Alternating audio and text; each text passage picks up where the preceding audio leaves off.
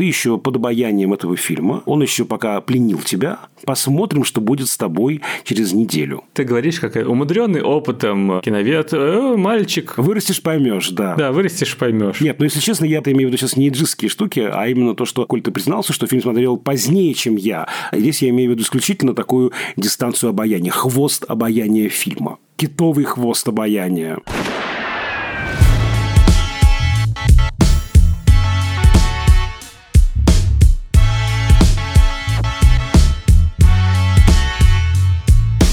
Всем привет! Это подкаст Кинопоиска крупным планом. Меня зовут Доля Джинайдаров, я редактор видео и подкастов Кинопоиска. А я Всеволод Коршунов, киновед и куратор курса «Практическая кинокритика» в Московской школе кино. Каждую неделю мы обсуждаем новинки проката, иногда разбираем классические фильмы, а еще советуем, что посмотреть.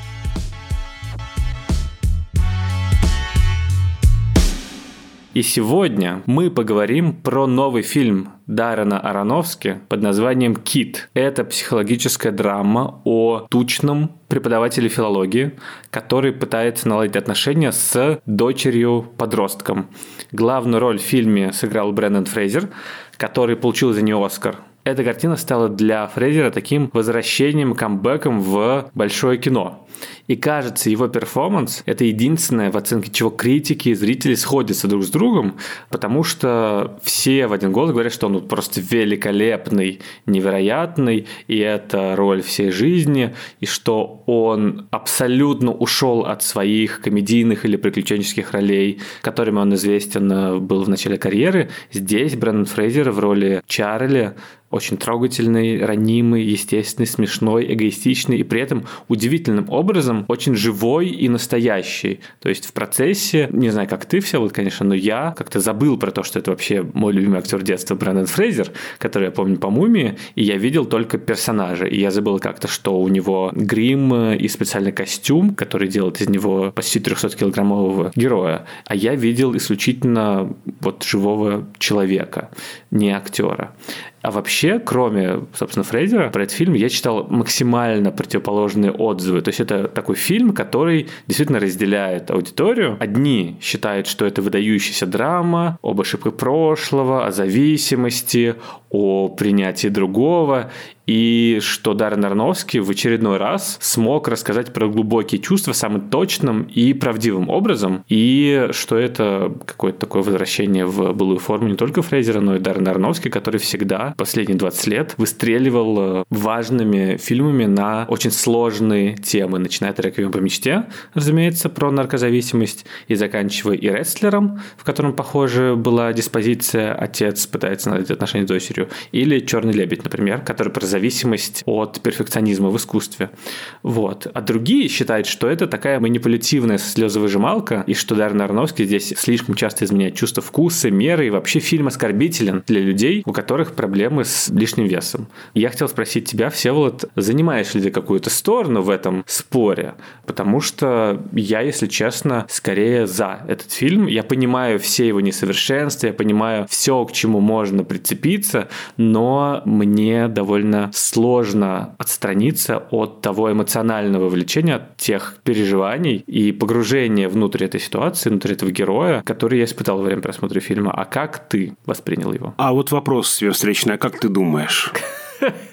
Все, вот, у нас слишком часто эта диспозиция, что мне что-то нравится, я такой, ну вот это как-то хорошо, а ты потом начинаешь, что это плохо. И вот почему. Задумка хорошая, но ставим двоечку, не зачет режиссеру Ароновски вон из класса приходите с родителями. Давай так, если делить на плюсы и минусы, то, наверное, драматургия скорее с плюсом, хотя там у меня много вопросов тоже к драматургии, да, а режиссура скорее с минусом. Интересно, потому что у меня, если честно, вопрос к изначальной пьесе некоторые существуют, потому что очевидно, что это фильм, ну, он поставлен по пьесе Сэмюэла Хантера 2012 года, Ароновский 10 лет пытался ее поставить, в итоге нашел актера, который сможет воплотить роль Чарли, чтобы мы увидели в нем живого человека, и не возненавидели, и полюбили, и снял это кино, но так получается, что в фильмах по пьесам всегда есть такой большой упор на актерские работы и историю. И если к актерам здесь нет никаких претензий вообще, в принципе,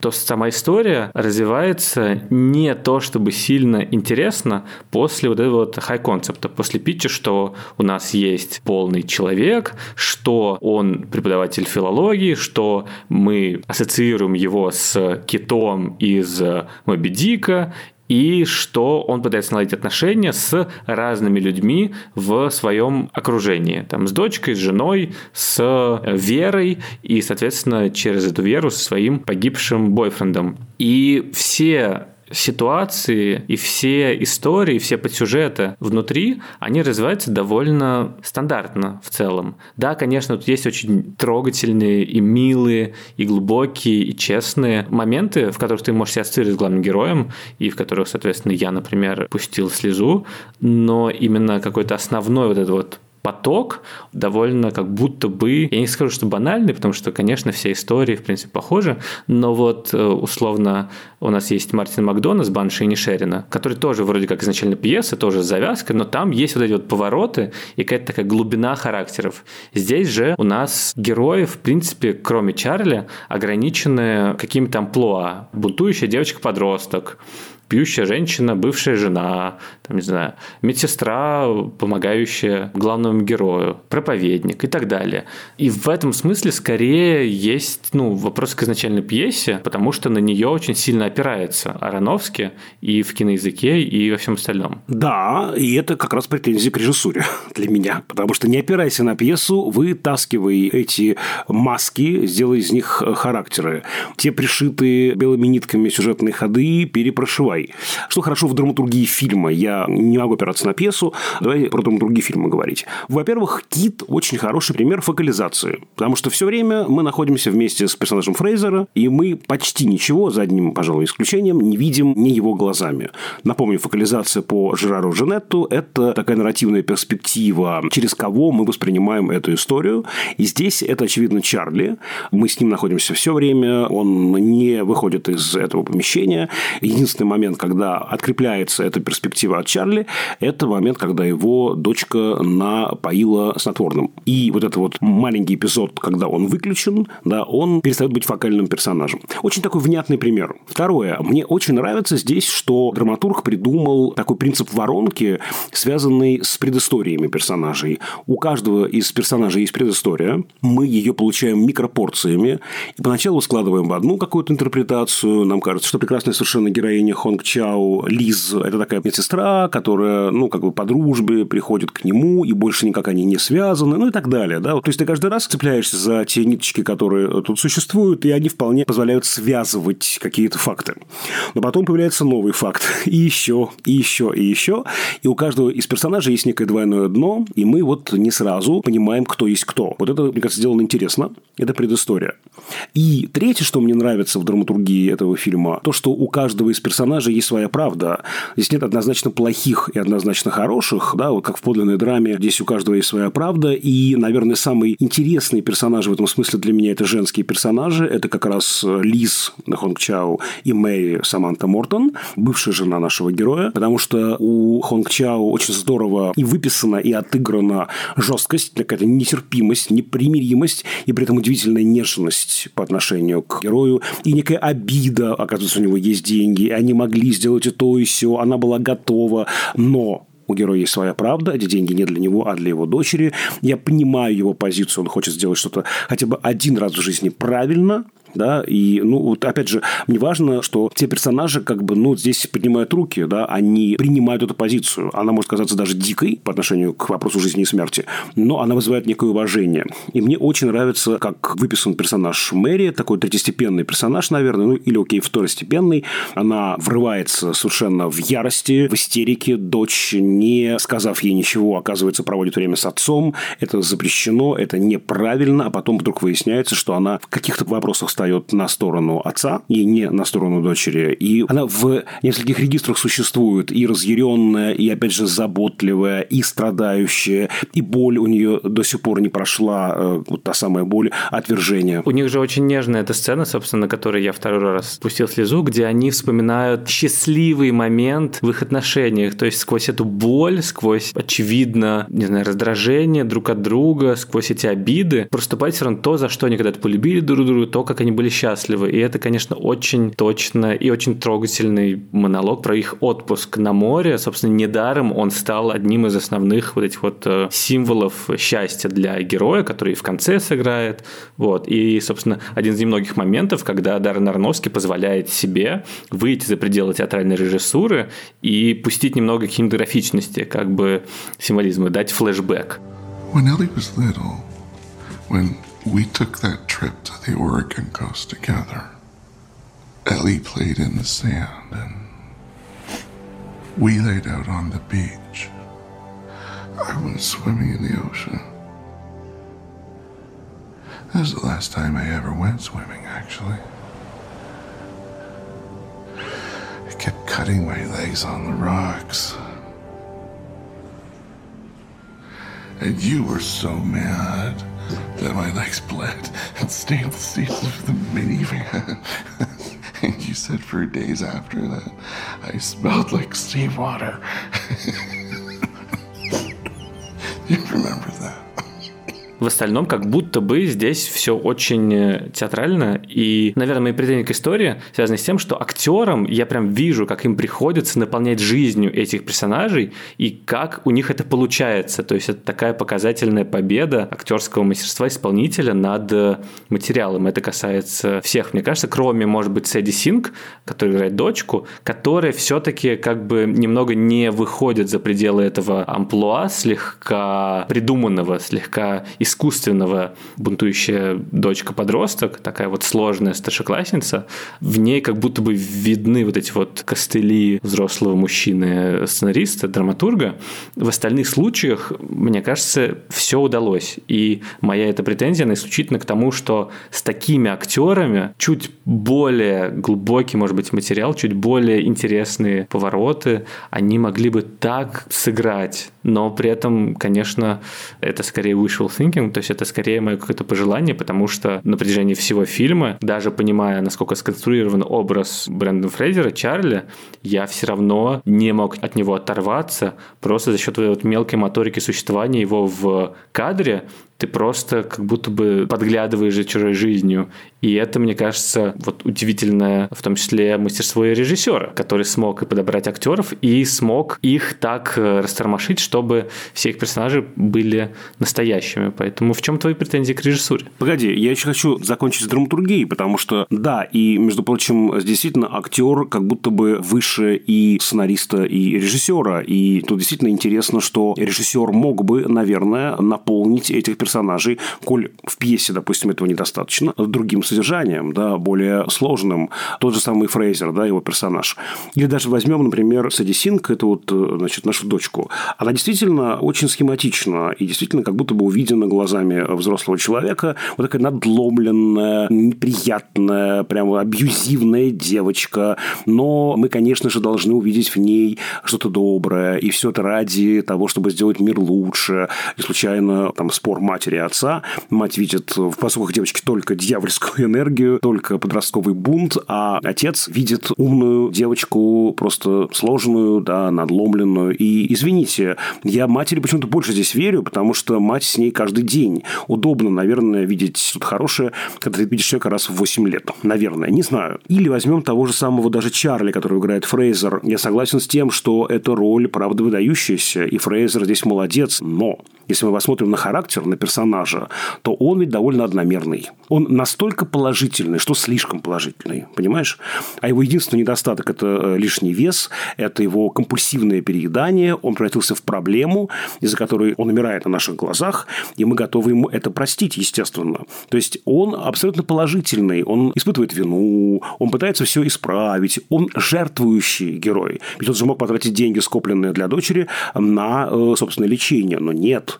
В этом есть такая даже же, поза самоотверженного отца. Нет, я уж лучше умру сам, но, значит, девочке отдам эти деньги. Опять он имеет на это право, это его деньги. И я с уважением отношусь к этой позиции. Но в контексте характера, который по-хорошему соткан из противоречий, здесь, конечно, вот это проблема. Ну, слушай, тут же есть его прошлое, в котором он вообще, говоря, бросил жену с ребенком и, конечно, пытался участвовать, но в целом он выбрал э, себя, а не общение с дочерью. Да, он испытывает по этому поводу вину, но в целом, мне кажется, у него есть вот, вот чуть эгоистические нотки, в которых он что-то скрывает от близких, врет и так далее. Ну, слушай, погоди, извини, я здесь вторгнусь, потому что здесь, мне кажется, это очень искусственно сделано. Я понимаю, о чем ты говоришь, что ты имеешь в виду, конечно, но это очень искусственно, ведь выбор этот ложный выбор между любовью и семьей.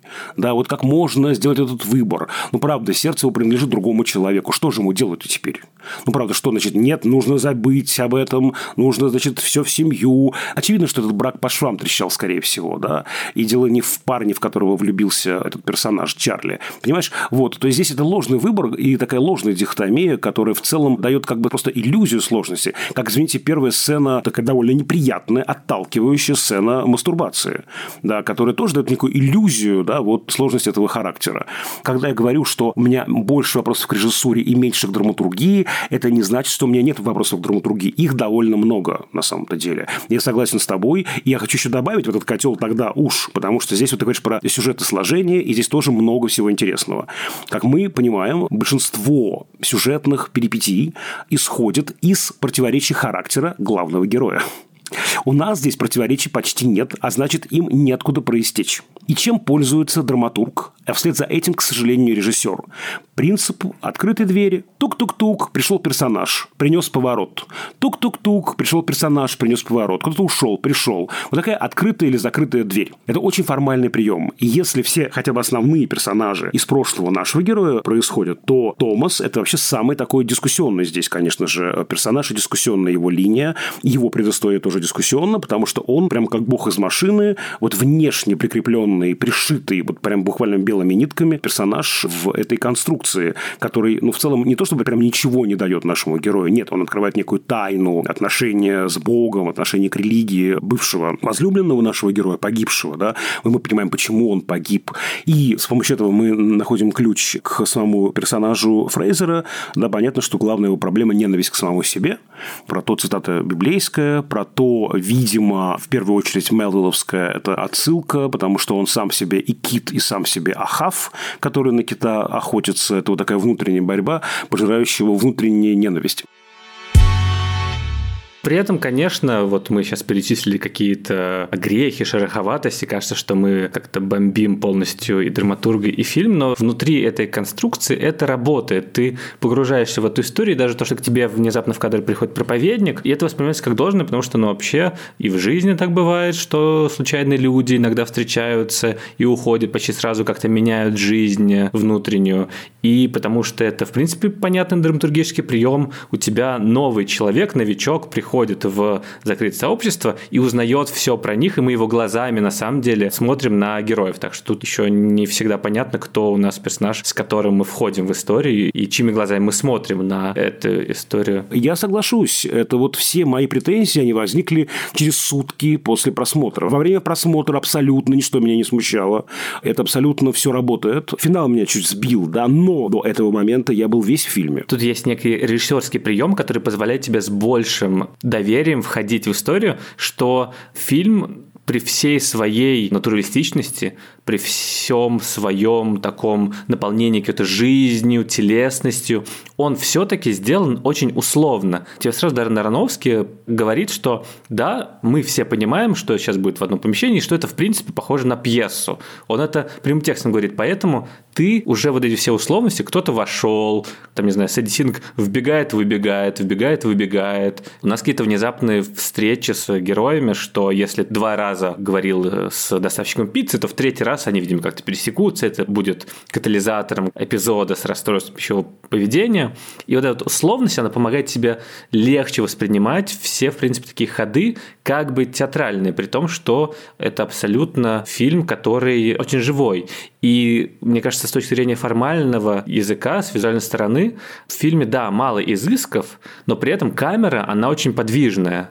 И она очень функциональная и очень хорошо поддерживает вот это вот и текст, и историю, и игру актеров. То есть у нас есть либо крупные, суперкрупные планы, там снизу, сверху, которые дают точно очень акценты в момент, когда эта конкретная фраза, она очень важна для героя или для героини. Когда какой-то особенно эмоциональный момент, у нас обязательно крупный план. Например, когда Сэдди Синг кричит отцу, что вот ты меня бросил, и я тогда и поняла, что все люди ублюдки, спасибо тебе за это, что ты дал мне этот урок. И вот эта вот боль ребенка, который бросил родителей, у которого от этого вот внутри рана ну, ты сразу думаешь, а что с тобой не так? Почему тебя бросили?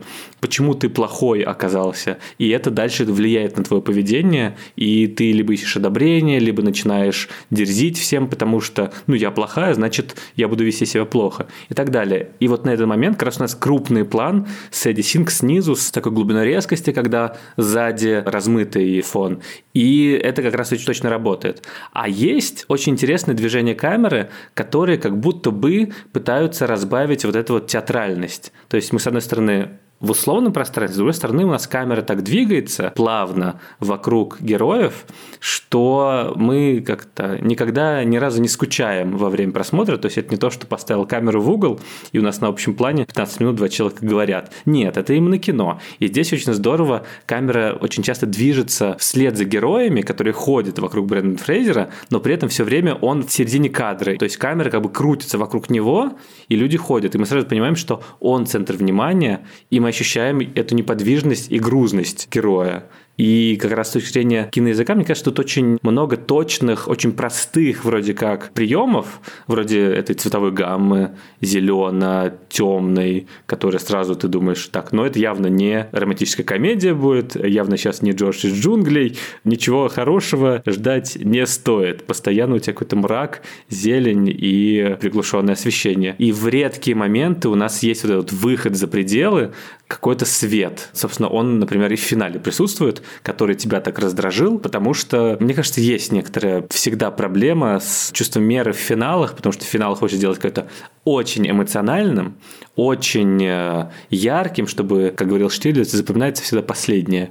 И мы знаем много примеров культовых финальных кадров, а здесь я знаю, что многие не очень были довольны тем, как э, Ароновский закончил. Что тебе не понравилось в этом финальном кадре? Или, может быть, что-то про формальный язык хочешь сказать? Я хочу еще добавить, что фильм снимал любимый оператор Ароновский Мэтью Лебатик, и действительно здесь мне очень нравится, как ты анализируешь эту вот такую простую, незаметную незаметную камеру. Такая вот незаметная камера, растворенная в действии, и это, мне кажется, высший пилотаж. Да? Камера, которая незаметна, но дает нам возможность увидеть все эти нюансы. Вот про нюансы. Да? Вот все-таки режиссер собирает картину целиком, как такой дирижер. И вот у меня есть вопросы к этим нюансам. Потому что эту историю, любую историю вообще, конечно, можно по-разному рассказать. Любую абсолютно. Здесь это такой прям типичный Ароновский стайл, да, вот такое сентиментальное кино. И мне очень понравилось, как Питер Брэдшо из Guardian назвал это «Sucrose фильм», да, такой сахарный фильм. Сопли с сахаром. Абсолютно, да, да. Ты знаешь, само по себе это и неплохо, есть такого. Я защищаю всегда сентиментальные фильмы, люблю поплакать, ничего не имею против драматичных скрипок на фоне, вообще говоря. Но все-таки, вот, знаешь, мелодраматический код, он может быть более или менее сдержанным. Мелодрама может быть словом ругательным, то есть прямо на разрыв аорты, крики, обмороки, истерики. И может быть таким более скупым, что ли. Я скорее за такую скупую мелодраму. Здесь вот э, в финале почему-то у Ароновски, ну, как бы, видимо, уже все как бы оковы рухнули, да, и он начинает э, со всех сторон на меня нападать. То есть в финале, когда вот он поднимается и идет к дочери, это уже на самом деле очень сильный момент. Потому что до этого был момент, когда она говорит, ну-ка иди ко мне, ну-ка иди, он пытается и заваливается, падает, он не может. И это уже сам по себе метафора того, как он идет к ней, и она его ждет, она его принимает, и они эмоционально друг к другу подключаются. Конечно, да, это движение навстречу друг другу. Э, для меня это уже достаточный момент. Но что делает Ароновский? Во-первых, он включает, естественно, цитату из этого эссе, эссе дочери про этого кита. И если вы еще не поняли, что Фрейзер это кит, то вот, пожалуйста, поймите, прям молотком мне в голову это вбили. Да, я уже понял это намного раньше, и было много разных уже на это намеков. Вот, пожалуйста, если еще не поняли, пожалуйста, будьте любезны. Потом, конечно, свет. Этот вот лучащийся белоснежный райский свет. Но это еще ладно, это еще ладно. Третье – это движение вверх. Да, ведь мы видим, как ноги нашего персонажа отрываются от земли и, ну, как бы, по сути, нам показывают вознесение. И тут я говорю, о боже, за что? избыточность. К сожалению или к счастью, это особенность стиля Ароновски. Именно поэтому я его недолюбливаю. Да? Вот такая вот избыточность и еще такая игра в глубокомыслие. Особенно фильм «Фонтан» этим грешит, с моей точки зрения. И помимо того, что история сама по себе как бы, ну, хорошая, с ней можно, ну, как бы работать, да, она очень важная, она в каждого из нас может попасть. Вот она так рассказана по-ароновски. То есть, с одной стороны, я видел и радовался некой сдержанности Ароновски в течение всего фильма. Но в конце, в последней сцене, как будто он говорит, все, ребята, я вот сдерживался весь фильм, и вот там получите, пожалуйста пожалуйста, да, в тройном размере эту порцию, значит, сахарозы, соплей в сахаре. Не знаю, в целом, опять же, я даже, даже в момент просмотра фильма готов был это простить. С кем не бывает, да, в конце концов, чувство меры, правда, такая вещь субъективная очень. Но чем дальше я уходил от времени просмотра фильма, тем больше закипало во мне раздражение. Понимаешь, я же помнил это ощущение. И, ты знаешь, у меня возникает здесь такое ощущение зрительской обиды. Знаешь, за что? За то, что он мне не доверяет. За то, что ты, Даррен Ароновский, мне не доверяешь. Я ведь все понял. Я ведь все почувствовал. Я ведь расплакался. И не один раз. Я был готов это все принять и принял это. И в конце ты сказал мне, да ты идиот ты же ничего не понял, и вот тебе, да, и лавина каких-то вот таких, ну, прям откровенных, да, вещей на тебя он высыпает. Я такие вещи прям не люблю. Особенно я не люблю, когда вот эта вот музыка очень любят режиссеры, не доверяя эмоциональному чувству зрителя, прям бахать, да, по башке. Поэтому у меня вот такой зуб на Рановский здесь, понимаешь? Я понимаю, о чем ты, но при этом есть разница между, типа, не доверять зрителю и повышать ставки повышать эмоциональный накал. В этом самом по себе ничего плохого нету. Вопрос как раз в этом каком-то очень точно найденном градусе. И тут э, мы встаем на поле субъективности. Дальше. Каждому зрителю нужна своя порция этого накала, этой сахарозы. У каждого своя дозировка. Кому-то это вредно, кто-то говорит, что а у меня недостаточность, мне нужно побольше, вот чтобы я что-то почувствовал. И здесь, конечно, максимально ну, непонятная ситуация. Мне, скорее, тоже чуть-чуть слишком много было, и мне, наверное, показалось не слишком изящным там, финал. Но при этом я понимаю, что как сплетение всех драматических линий, как такой финал, после вот такого очень напряженного, очень грустного, печального фильма, полного надрывных моментов, нужно было что-то, что чуть затмит все, что было до этого, и Поэтому такой вот финал. То есть я понимаю это решение на самом деле. При этом я помню условное ощущение от э, какой фильм Даррен Аронофский больше всего на меня оказал влияние, какого-то эмоционального, «Реквием по мечте», наверное. Там же тоже вот эта вот музыка финальная, где все герои, наркоманы терпят крах, и э, лежат на разных кроватях, складываются в позу эмбриона. И вот эта вот аранжировка Клинта Мэнсела играет, э, скрипичная знаменитая, которую по всем трейлерам дальше расхватали, и клипом ВКонтакте. И ты такой понимаешь, все, безысходность, все плохо, наркотики, это зло, смерть, вы все умрете, либо пойдете в тюрьму, либо вам отрубят руку. И ты такой, да, это максимально доходчиво.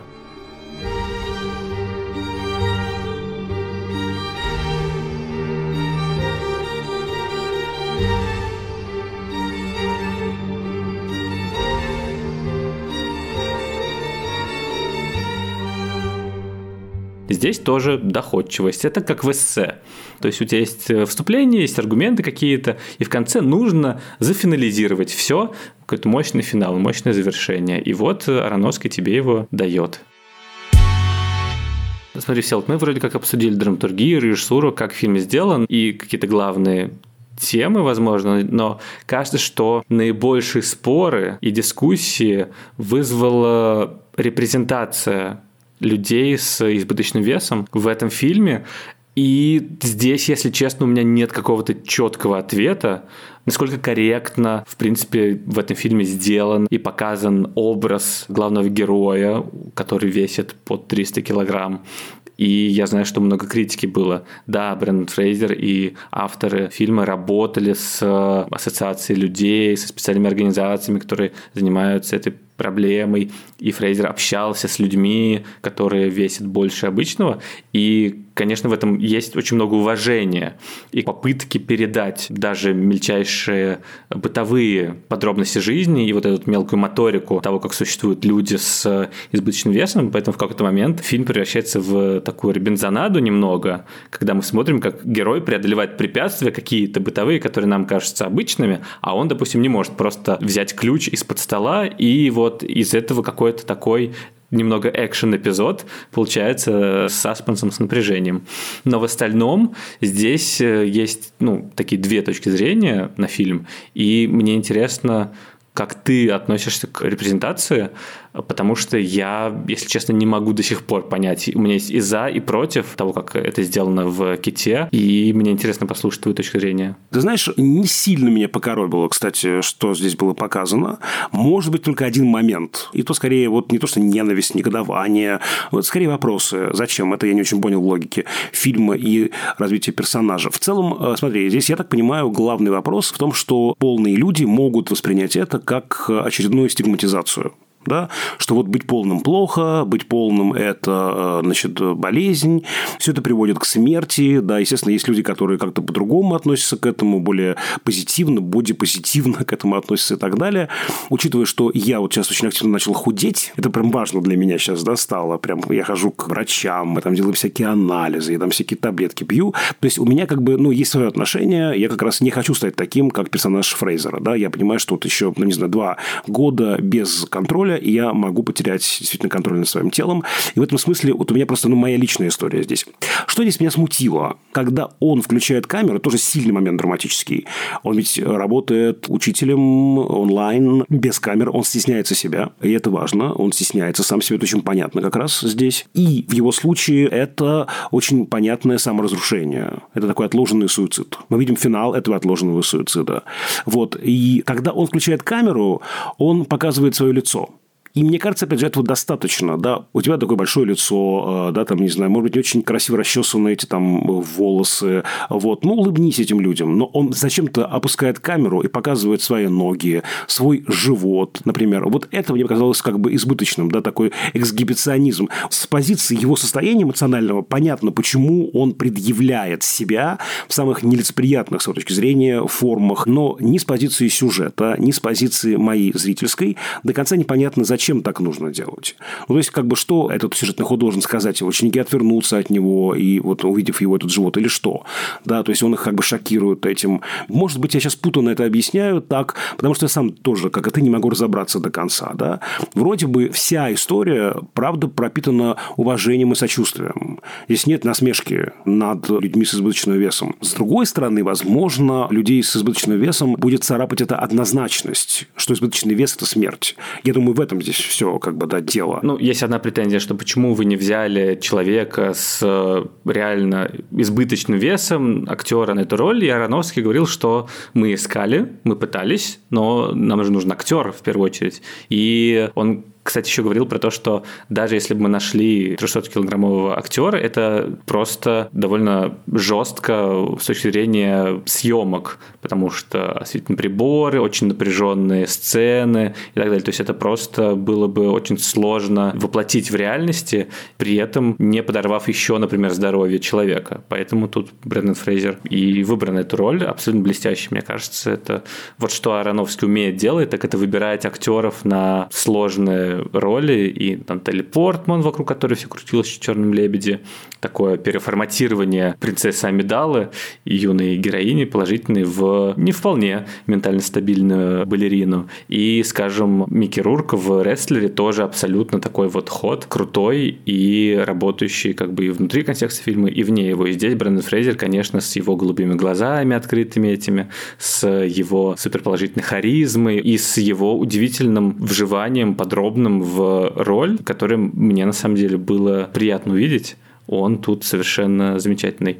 И еще одна проблема с репрезентацией здесь в том, что хотя это фильм, заявляющий главной темой расстройства пищевого поведения, в ките на самом деле про это ничего нет. Здесь не раскрывается эта проблема. Здесь с легкостью могло бы быть на функциональном уровне и, не знаю, героиновая зависимость, и употребление алкоголя, и там все что угодно, но именно про саму проблему, которую ты вроде как заявляешь, ты ничего не говоришь, ты никак не раскрываешь, а почему это возникает. Да, тут есть вот эта вот тема ненависти к себе, то, что это саморазрушение, но как это возникает и почему развивается, в принципе, нету. То есть это как будто бы такая условно, можно сказать, маркетинговая замануха. Вот никогда у нас еще не было фильма про такую проблему. И ты на самом деле ничего про нее не говоришь. Да, с уважением относишься, но при этом здесь это исключительно такой спецэффект, немного МакГаффин. И в этом есть какая-то такая, ну, тонкая на самом деле грань, потому что то, что у нас главный герой с избыточным весом, уже само по себе запускает дискуссию о том, что это такое, как это решать, то, что люди видят себя на экране и, не знаю, могут как-то ассоциировать эти проблемы с собой. И то, что он, ну, живой человек, положительный персонаж, тоже здорово, потому что в целом у нас довольно мало есть героев, ну, в кино, которые были бы не шуткой, не панчлайном, как толстая Моника в «Друзьях», а реальными людьми с своими проблемами. И это здорово. Ну, то есть ты говоришь про то, что эксплуатация. Да, да, да. Это эксплуатация темы, с одной стороны, и драматизация полная этого опыта, что это не то, что полный человек у нас просто какой-то действующий герой, который, ну, работает с этим, просто живет. А у нас обязательно он умирает, это драматическая ситуация, мы доведем до экстремума этот конфликт. Да, конечно, для драмы это хорошо, но с точки зрения репрезентации есть вот это вот типа вопрос. Я, честно, не знаю, как это можно было бы сделать абсолютно корректно. Вот, наверное, просто не такой фильм снимать, а чтобы у нас был какой-то, не знаю, герой с полным весом, который как-то существует существует. Ну, еще можно только к названию добавить, что, конечно же, поскольку все в одном таком пространстве, в одном помещении находится, то, конечно, возникает еще ассоциация с китом и в этом смысле. Помните, Ветхий Завет, Иона, спасительное чрево кита.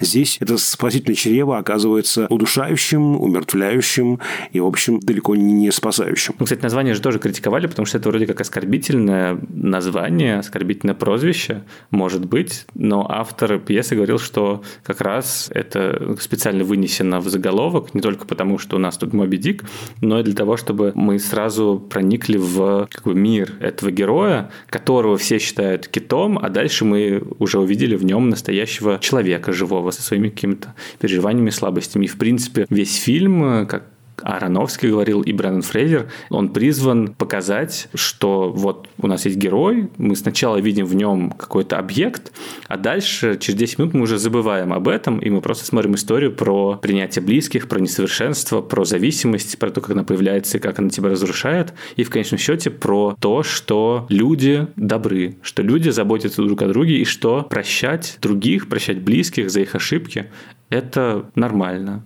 И кажется, это получилось.